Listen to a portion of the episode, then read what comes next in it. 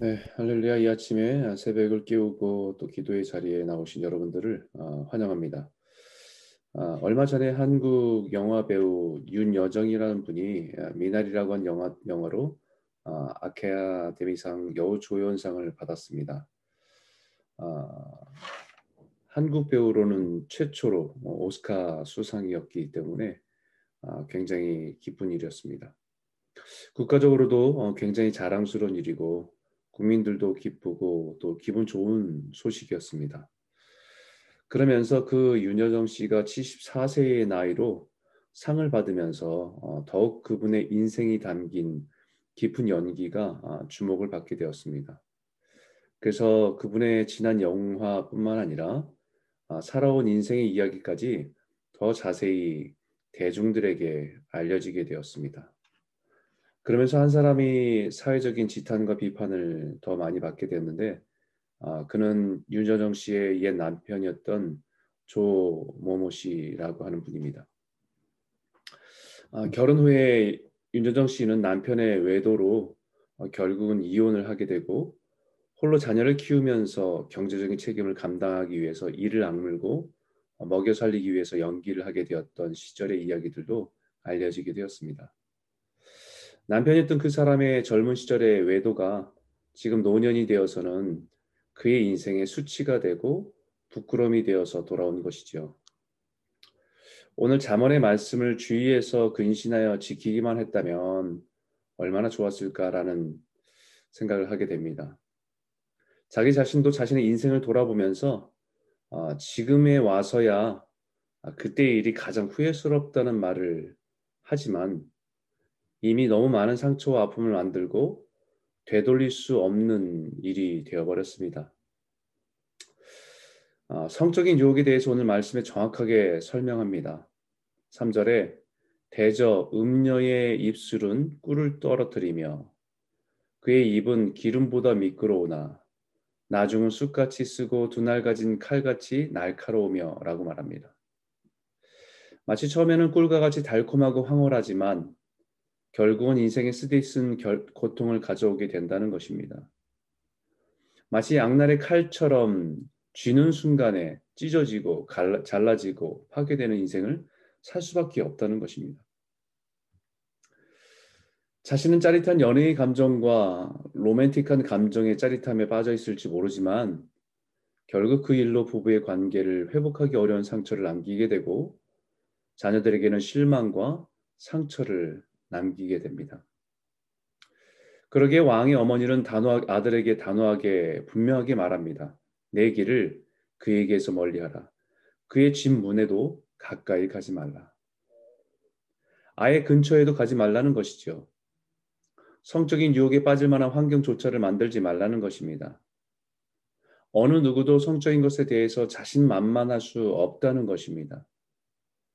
모든 죄는 믿음으로 맞서서 이겨야 하지만 성적인 죄는 맞서서 이기는 것이 아니라 피해서 이겨야 되는 죄입니다.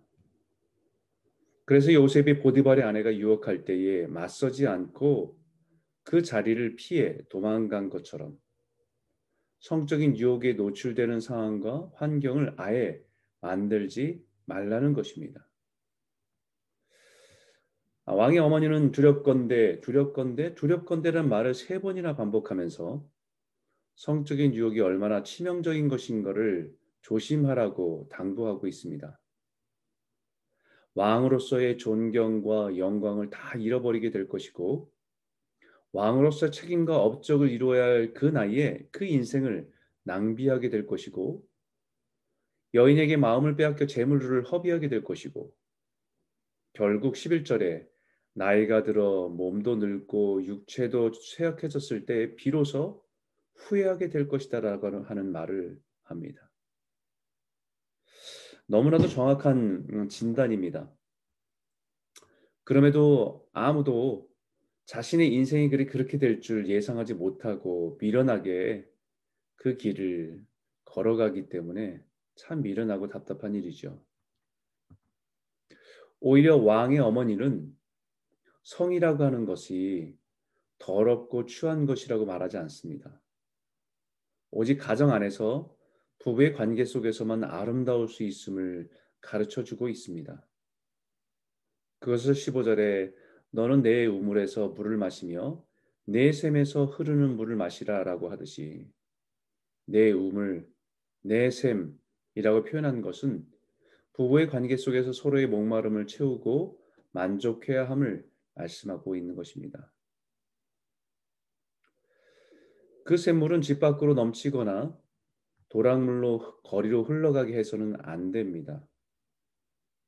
다른 사람 누구와도 공유할 수 없는 귀한 것임을 기억하라는 것이죠.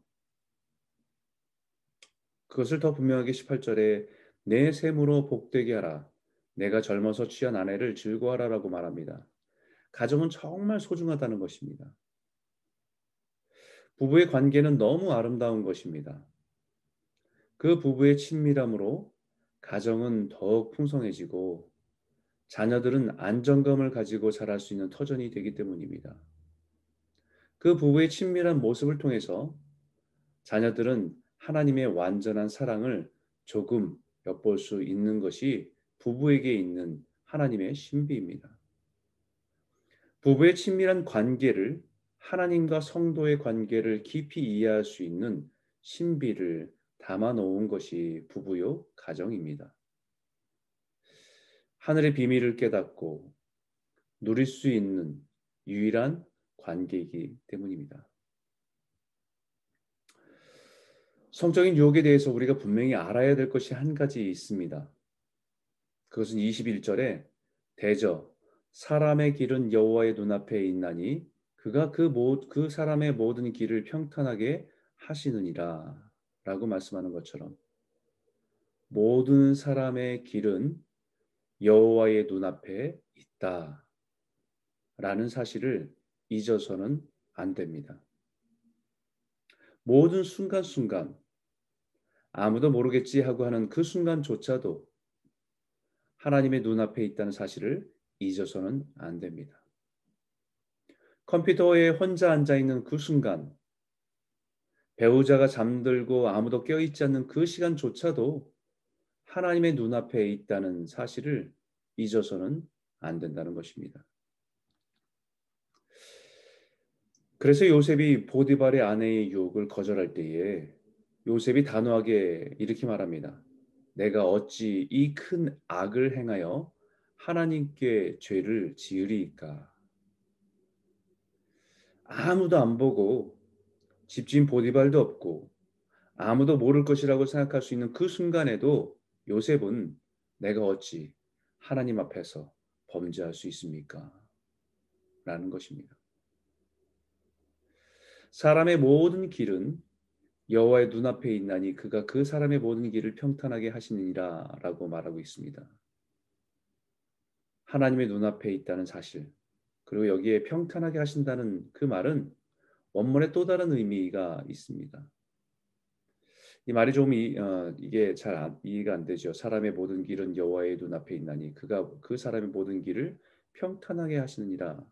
이 평탄하게 하신다는 것이 마치 그 길을 평평하게 해주시고 그 길을 인도하신다는 말을 의미하는 것도 있지만 원문의 이 단어의 원래의 또 다른 뜻은 사람의 모든 길은 여호와의 눈앞에 있나니 하나님은 그 사람의 생일을 저울질하신다라는 뜻입니다. 저울질하신다. 우리는 아무도 모를 거야. 아무도 안 보았기 때문에 괜찮을 거야 하는 그 순간에도 하나님의 눈앞에 숨길 것이 숨길 수가 없고 그 행동은 하나님의 저울에 판단된다는 것을 잊어서는 안 된다는 것입니다. 이것에 대해서 어머니도 지혜를 가르치고 훈계하고 주의를 주었고 지혜의 선생으로부터 끊임없는 훈계를 듣고 꾸지람을 들었어도 그것을 가벼이 여기고 청종하지 않더니 결국 유혹의 자리에서는 여지없이 무, 무기력하게 무너지는 수 있는 사람, 무너질 수 있는 것이 사람입니다. 자신에게는 그럴 일이 없다라고 자신하던 사람들이 곳곳에 무너지고 전혀 그럴 것 같지 않은 사람들이 넘어지는 일들을 보는 것이 너무 흔한 일이 되어버린 시대를 살아가고 있습니다. 우리는 과거 그 어느 때보다 성적인 유혹이 가득한 세대에 살아갑니다. 우리들의 마음이 하나님의 말씀의 훈계를 받지 않고 미련해져서 마땅히 걸어가야 할 자신의 인생길조차 혼미해지는, 그리고 헤매는 인생을 살아가기, 살아가지 않기를 소원합니다. 오늘도 하나님의 말씀의 지혜로 하나님 앞에서 신실하고 거룩하게 살아가는 복된 성도들이 다 되시기를 주의 이름으로 축원합니다.